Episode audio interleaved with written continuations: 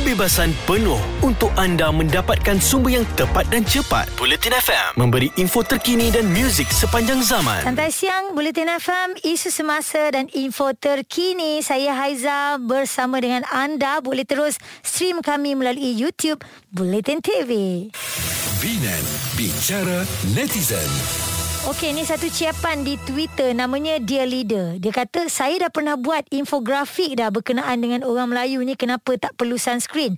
Kita orang Melayu yang sejak turun-temurun duduk bawah matahari di garisan katulistiwa bukan Mak Saleh asal Eropah yang jauh dari matahari.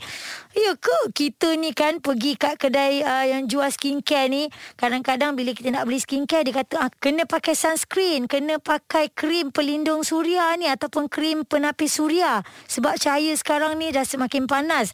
So bila awak kata tak perlu, kita pun jadi macam curious kan. Orang Melayu berkulit coklat dan tinggal berdekatan dengan garisan katulistiwa sejak berzaman-zaman dan kulit orang Melayu telah berevolusi membina melanin sebagai penapis cahaya ultra ungu untuk kemandirian populasi dan orang Melayu di zaman silam tak pernah menggunakan penapis suria. Mereka bertani, bersawah, tangkap ikan dan berlayar di bawah sinaran matahari terik eh dan kanser kulit bukan satu masalah untuk mereka dan ia tidak patut menjadi masalah untuk orang Melayu zaman sekarang. Oh itu antara sebab-sebab kenapa kita ni orang Melayu tak perlu pakai sunscreen. Dan komen-komen daripada netizen antaranya daripada Min dia cakap kulit saya rosak sebab pakai pelindung matahari ni lah. Jenama saya tak nak sebut mahal. Saya beli satu set. Pakai je sunscreen ni muka tu pedih. Lepas tu kan muka mula mengelupas.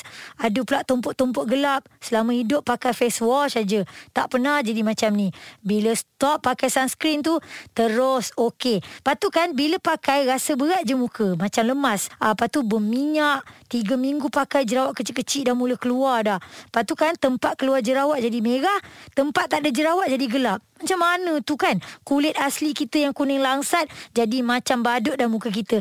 Gagah jugalah pakai lima bulan. Tapi dah tahu dah tak elok untuk kulit kita Kita tak pakai terus. Ha, tu dia.